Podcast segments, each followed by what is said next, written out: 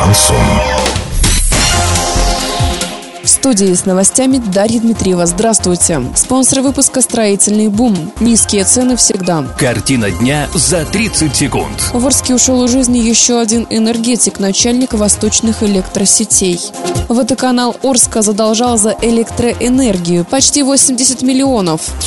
Подробнее обо всем. Подробнее обо всем. В Орске ушел из жизни один из начальников восточных электросетей, производственного отделения МРСК «Волги» Оренбург-Энерго Виталий Бойко. Известно, что Виталий Бойко работал начальником службы релейной защиты и автоматики. Напомним, 4 марта в Орске утром в подъезде дома было обнаружено тело убитого заместителя директора по реализации услуг Орского производственного объединения филиала МРСК «Волги» Оренбург-Энерго Дмитрия Дмитрия Шевелева.